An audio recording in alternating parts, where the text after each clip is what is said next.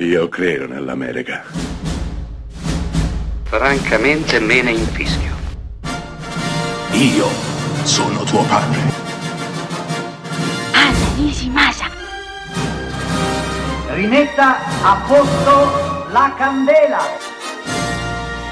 Rosa bella.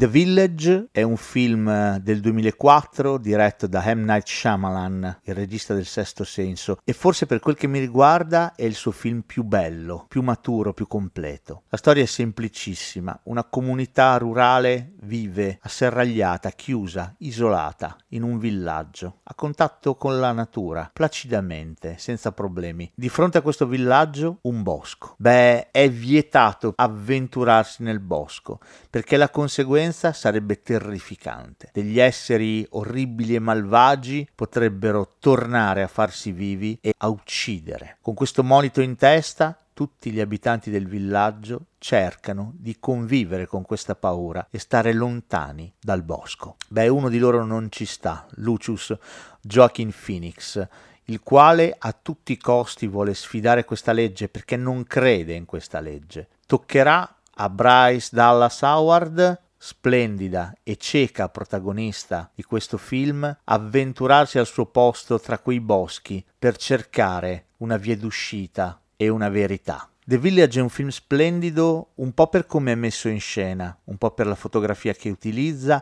ma soprattutto perché è una specie di versione moderna del Signore delle Mosche. Sì, non esiste società, per quanto perfetta, in cui prima o poi non si insinui il male, perché il male è lì, è in attesa, germoglia comunque, anche nelle società perfette, anche in quelle comunità che sembrano vivere d'amore e d'accordo, perché il male, lo sappiamo, nasce anche nelle famiglie, nasce all'improvviso, in maniera inaspettata, nasce da un'idea che germoglia e cresce piano piano fino a dilagare e a diventare un'urgenza, una necessità. Perché purtroppo, spesso e volentieri, questo ci dice The Village, il male non è una scelta, ma è qualcosa che c'è e che c'è sempre stato, qualcosa con cui tutti, prima o poi, dobbiamo fare i conti.